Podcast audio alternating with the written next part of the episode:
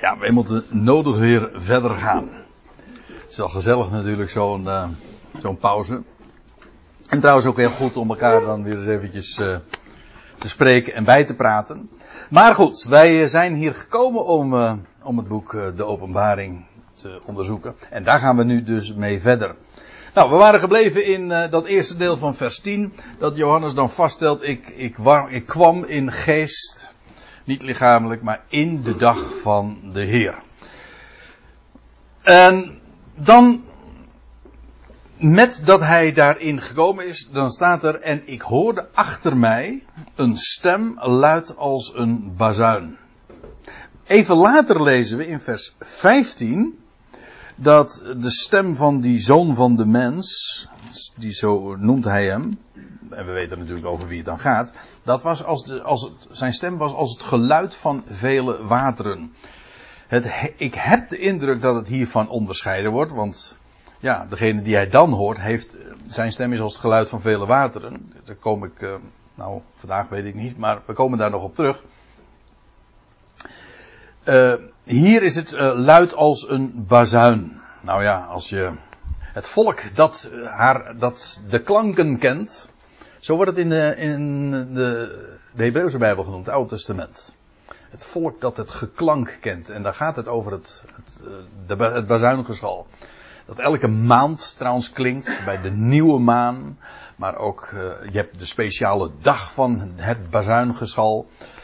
Uh, ja, daaraan refereert het natuurlijk. Maar trouwens, als we het erover hebben, in vers 1 van hoofdstuk 4, dan lees je na deze dingen, dat gaat na de brieven van die zeven Ecclesia's, na deze dingen nam ik waar de eerste stem die ik hoorde. Dat wil zeggen, hij neemt dan weer waar de eerste stem die hij dus al eerder hoorde, bij deze gelegenheid dus. Als van een, als van een bazuin die met mij sprak.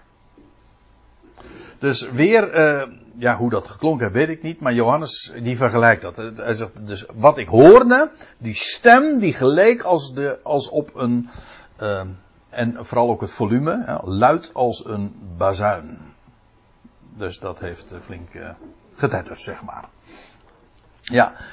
Later hoort hij die, die stem weer, maar het feit dat het als een bazuin is, met, ik denk dat met name daarin de, de hint ligt besloten, namelijk dat het verwijst uiteraard weer naar de dag uh, van uh, de bazuin.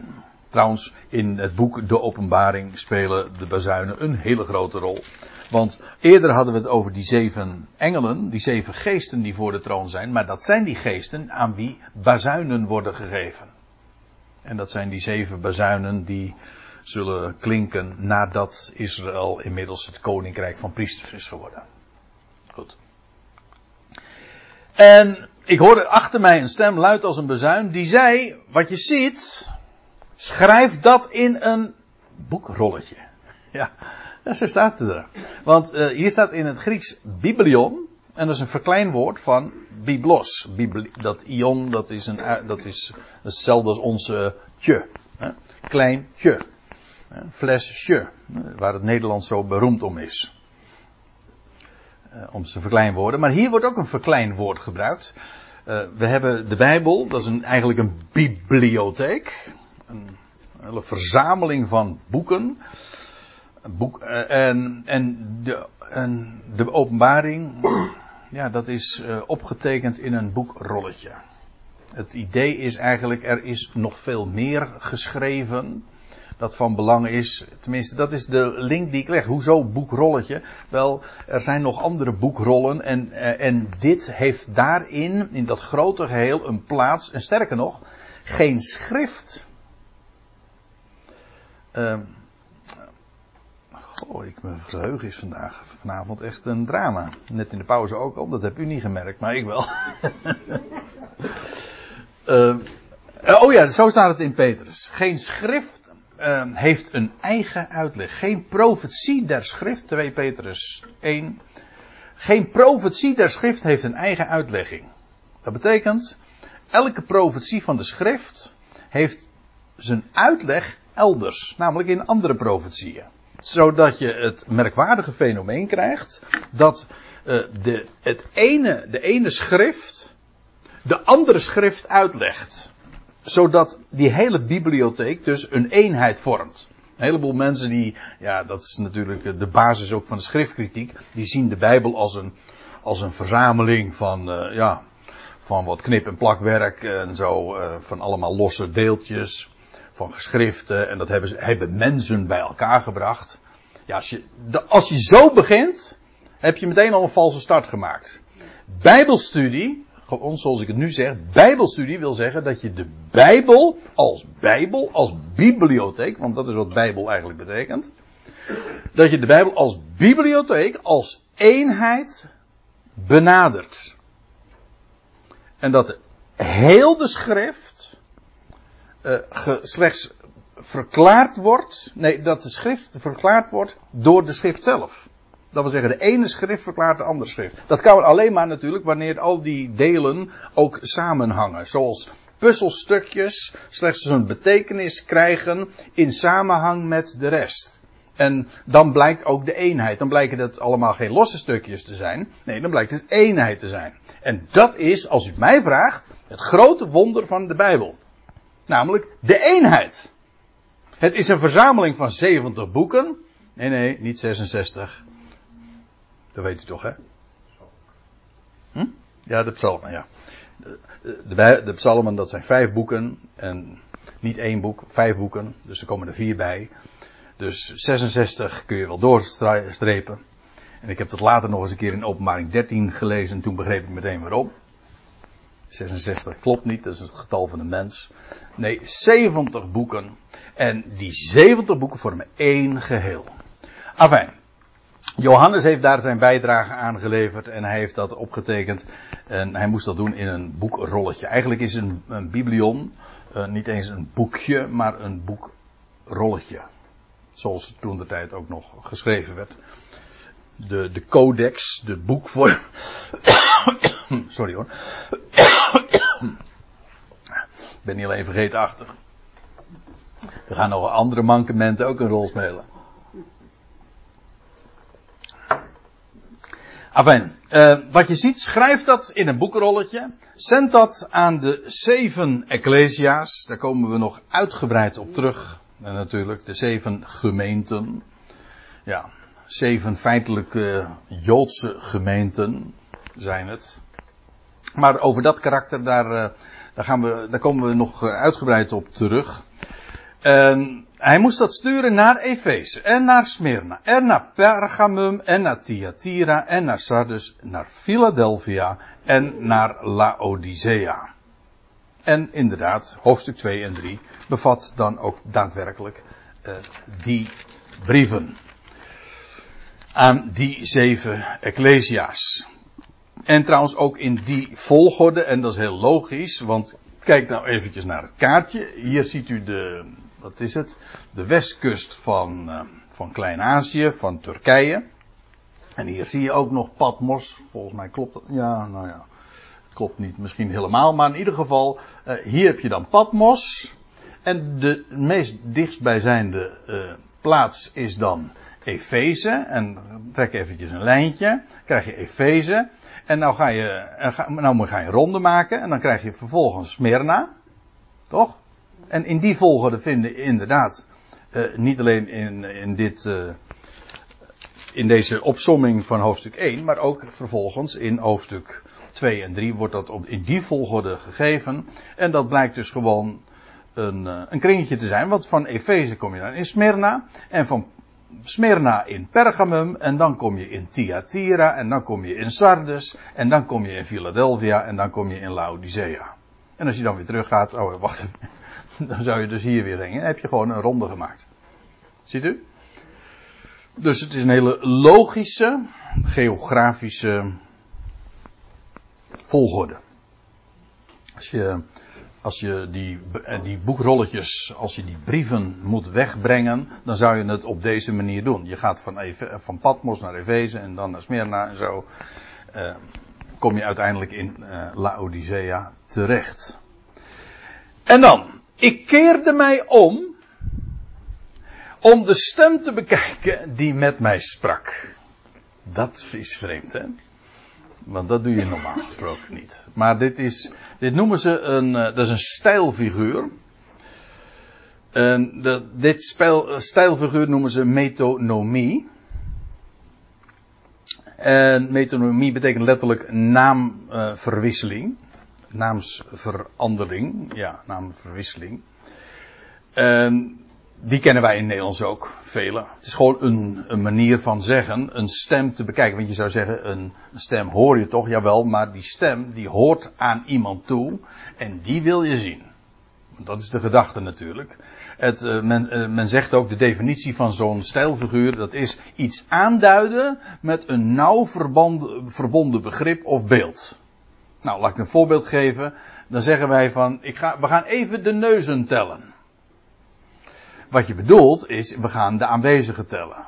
En die neuzen, die staan voor de hele aanwezigen. Dus je hoeft, in werkelijkheid ga je niet alleen maar die neuzen tellen. Maar daarmee weet je meteen wie. Uh, die neus is namelijk verbonden aan, aan, aan, aan een heel lichaam, zeg maar. En dat, is de, en dat is wat je wil weten. Maar we zeggen dat zo. We zeggen ook: het kantoor gaat een dagje uit. Dat is ook een metonomie. Uh, het kantoor gaat namelijk niet een dagje uit.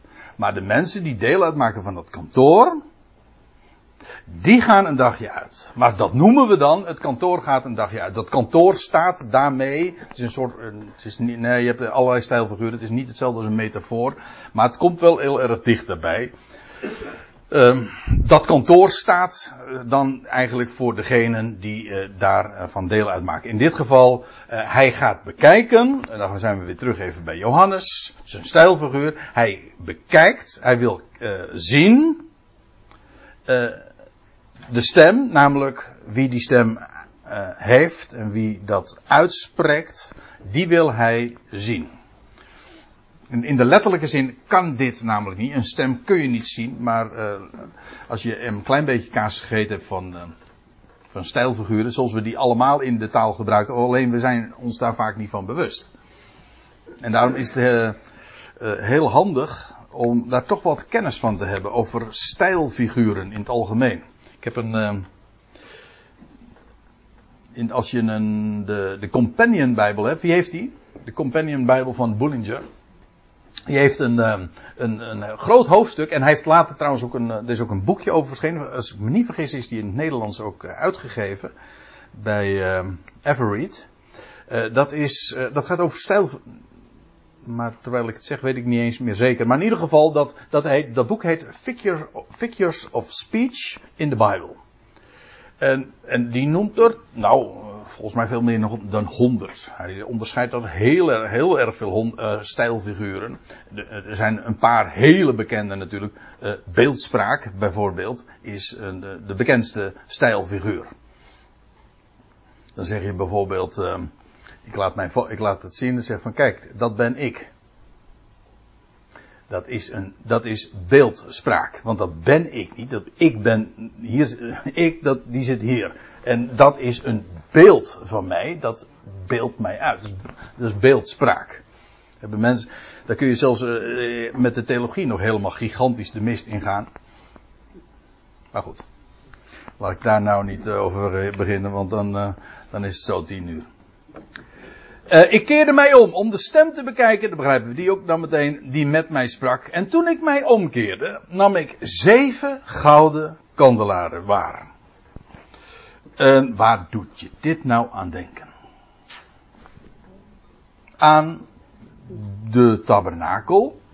Nou zou je kunnen zeggen, ja, maar daar stond wel een gouden kandelaar. En een, die, koude, die, die koude, de gouden kandelaar was uh, zevenarmig, zo noemen we het, strikt genomen niet helemaal juist.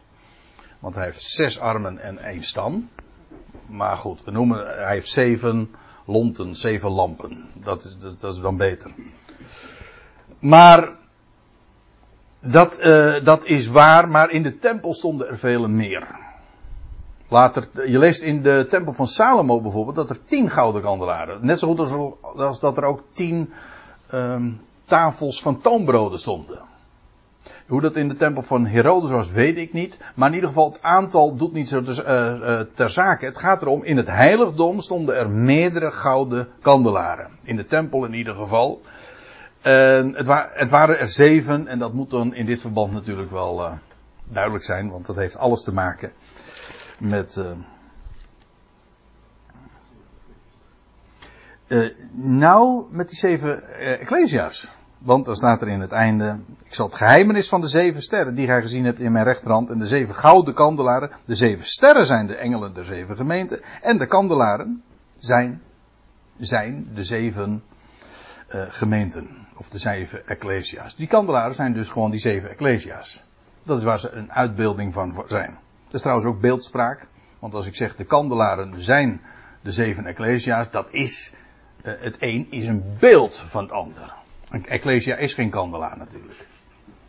Letterlijk. Maar uh, het, het, herinnert aan, daar gaat het even om. We worden hier verplaatst in de tabernakel, of beter gezegd in het heiligdom. Laat ik het gewoon in het algemeen zeggen. En daar waren kandelaren, daar werd licht verspreid. En dat werd verzorgd trouwens door de hoge priester. Dat is erg belangrijk want we komen daar uh, zo over te spreken. Die werden verzorgd door de hoge priesters. Die zorgden voor olie. Die zorgden trouwens ook dat die pitten iedere keer verschoond werden. En, uh, want ja, dat was geen elektrisch licht. Het was, er waren olielampen. Die moesten iedere keer weer bijgevuld worden. En olie is een beeld van het woord, van geest. Afijn, dat is wat de hoge priester allemaal voor zijn rekening nam. Die zorgde ervoor dat die kandelaren brandden. En het was goud, en dat spreekt van onvergankelijke uh, licht, van onvergankelijke heerlijkheid.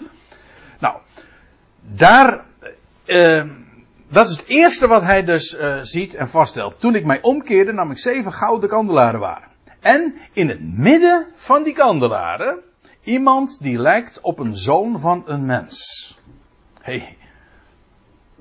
Ja, die kandelaren die moesten verzorgd worden door een mens. En dat was dan een priester, een hoge priester, meer speciaal. Maar hier staat, die lijkt op een zoon van een mens. Lijkend op een zoon van een mens. In Ezekiel 1, daar lees je dat Johannes, dat hij, dat, dat, ik had het eerder in deze avond over die mobiele godstroon, weet u wel, die Shechina.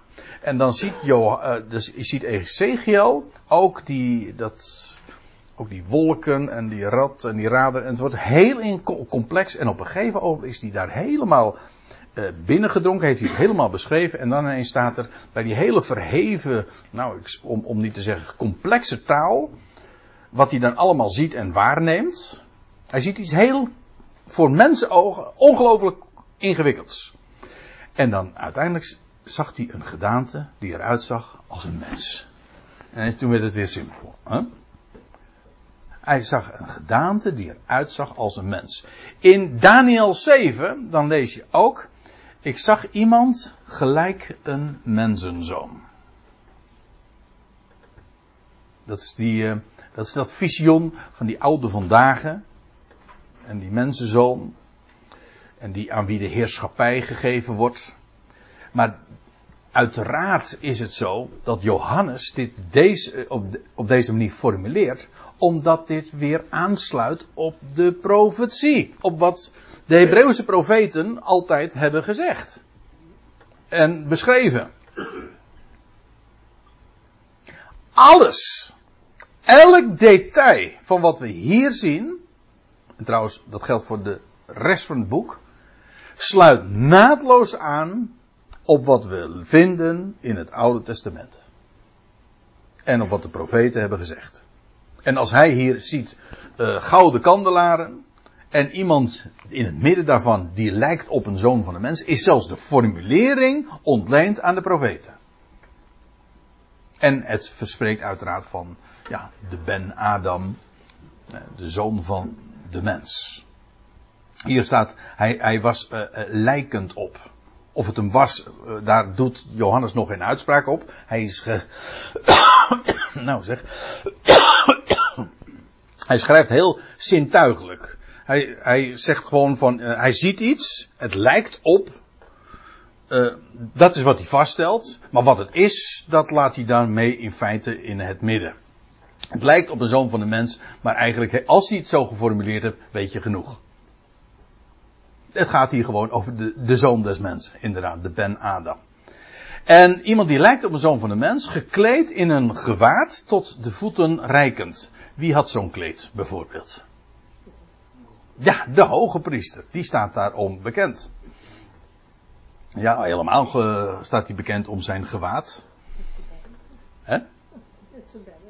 En met zijn bel, ja, want dat over, over dat, dat tot, tot de voeten reikend gewaad, dat is boeiend. Want uh, je leest in de, in de psalmen ook zo'n prachtig, psalm 133, Hinemetov Umanaim. Hè?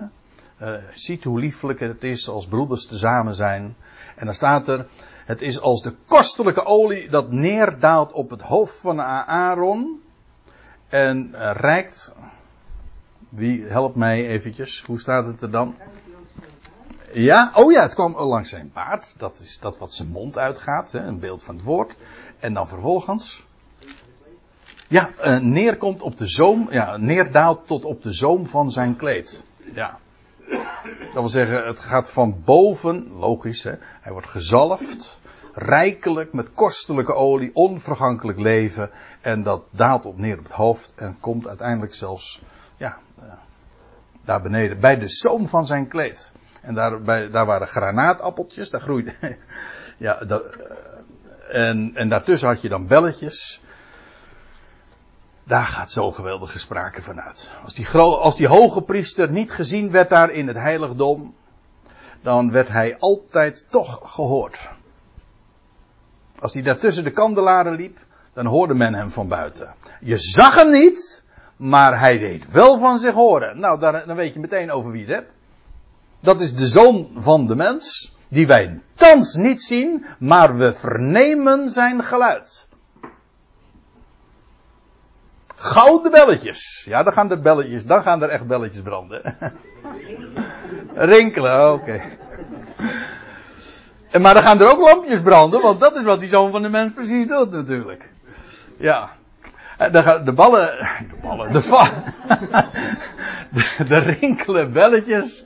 Ja, en daar uh, gaan lampen branden. Dat is wat hij doet. En daar groeit ook vrucht, granaatappel. En dat heeft al, nou ja. Nee, daar gaan we het niet over hebben. Maar de gekleed tot de voeten reikend gewaad. Ja. Zoals de hoge priester. En omgord aan de borsten met een, ja dat is een beetje een vreemde manier van formuleren, want zo zeggen wij dat in het Nederlands niet. Vrouwen hebben borsten, mannen niet. Wij zeggen dan een man heeft een borst. Maar ja goed, dat is een kwestie van taalgebruik. Als strikt genomen, ons, uh, ook de mannelijke borst uh, bestaat uit twee delen. Hoe je het ook wendt of keert. Hè? De borststukken. Toch? Twee delen. Hè? Ja. Nee, dat, dat grapje ga ik niet aan het publiek vertellen. Nee, maar uh, het bestaat uit twee delen. Al was het mee, de borstkas en de twee longen enzovoorts. Nou ja, in ieder geval, um, zo zeg je het in het Grieks wel, omgord aan de borsten met een gouden gordel. En dat is, normaal gesproken, een dienstknecht had de, de, de lendenen omgord. Maar een gouden gordel, dat is echt van grote waardigheid. En vooral van koninklijke waardigheid ook. Uh, een gordel spreekt van uh, iemand die dan ook daadwerkelijk zijn werk gaat oppakken. Maar dat ook, uh, nou die gouden gordel, dat heeft uiteraard met onvergankelijke heerlijkheid te maken. Maar hier, de, wat Johannes ziet, is een Ben Adam die en priesterlijk is en koninklijk. Beide. En hij verenigt beide ambten in zijn persoon. Wat in de wet trouwens onmogelijk was. Want je had een stam die priesterlijk was. De stam van Levi. De stam van Aaron, die naam noemde ik zojuist. En je had de stam waar de koning van uitkwam. namelijk de stam van Juda.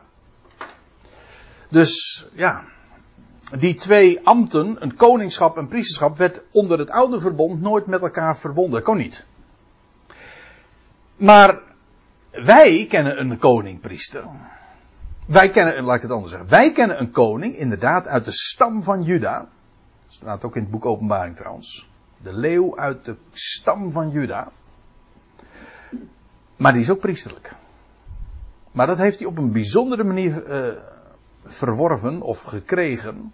En dat was in het Oude Testament al voorzegd, in de, in de psalmen, uh, de koning-priester naar de ordening van Melchizedek. Hier vind je hem.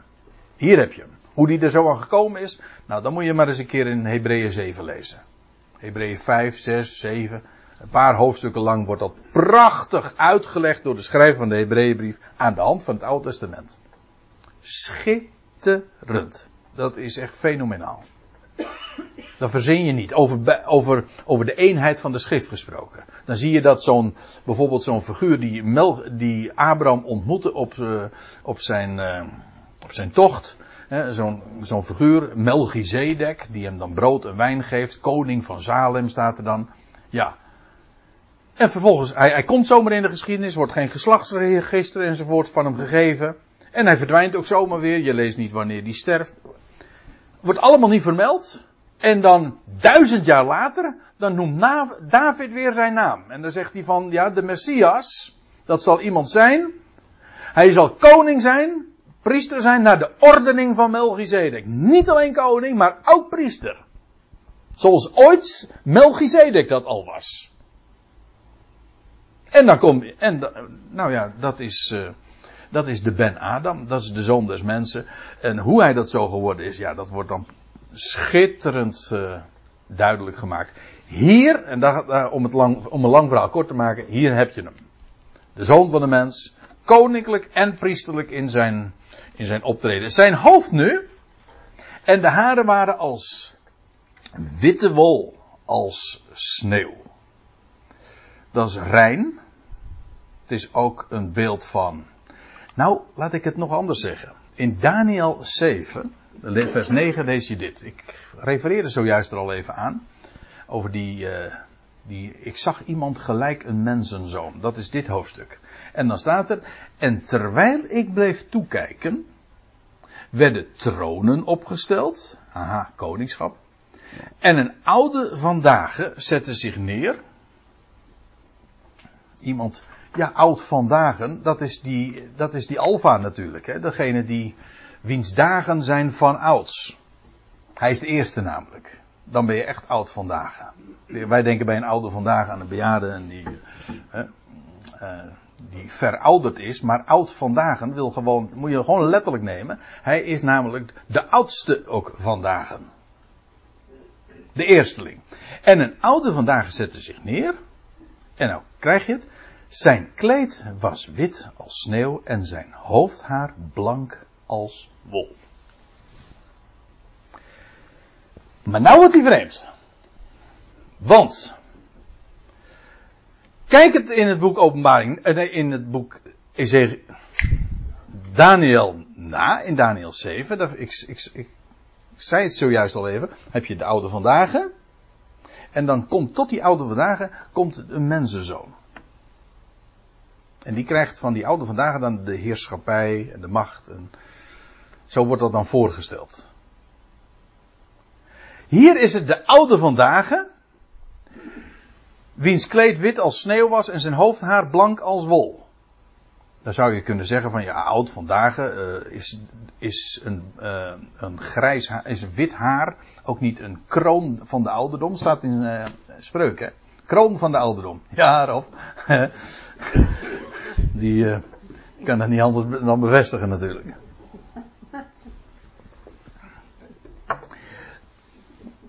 Een bekroning, ook weer koningschap natuurlijk. Maar in ieder geval, zijn hoofdhaar blank als wol. Hier is het de oude vandaag.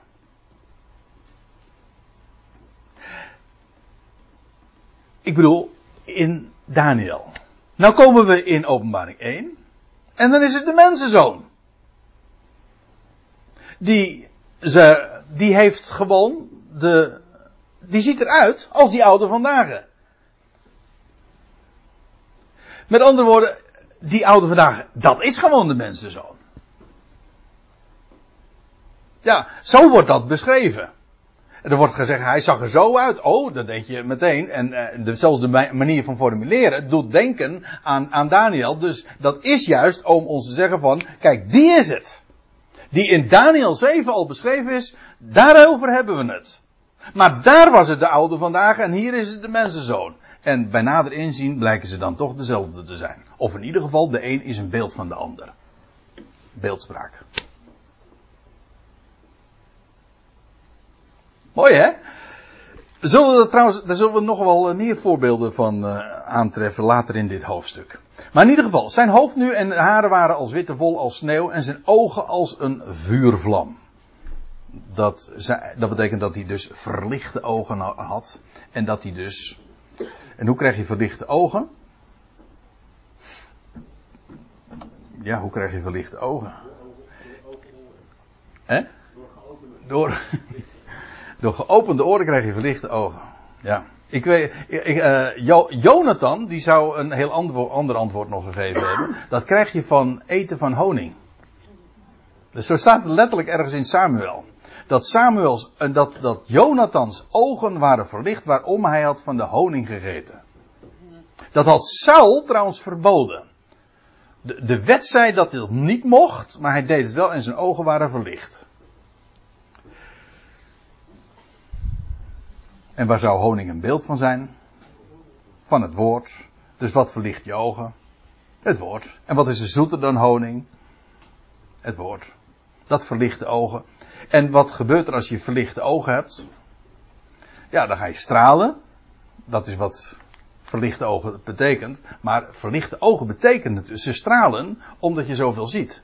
Omdat je licht ziet. Eigenlijk een verlicht oog straalt omdat je het licht ziet. Daarom.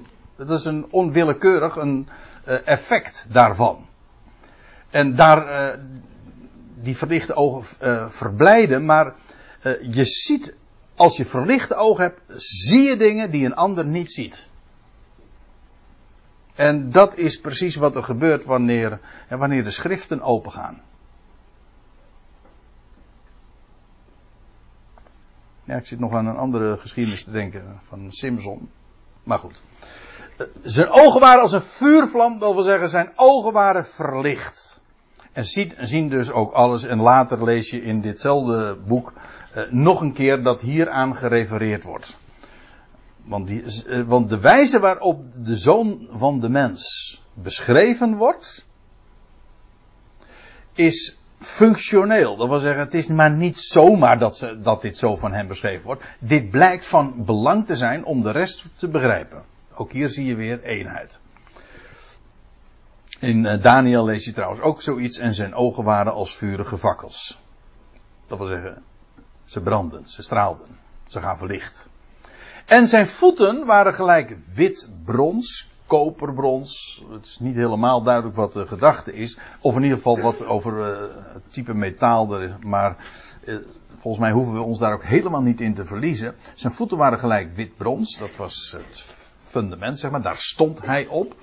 Als in een smeltoven uh, gloeiend gemaakt. En dat, uh, oh, smelt, niet smelt over, maar smelt oven. Dat heeft uiteraard te maken met het feit dat het puur is. Het wordt gelouterd. En dat gloeiend heeft weer dezelfde gedachte als waar we het net over hadden, namelijk dat het lichtgevend is. Dat is gloeiend gemaakt, het, het geeft licht. En zijn stem was en nou zijn we er toch aangekomen, vers 15. En zijn stem was als het geluid van vele wateren.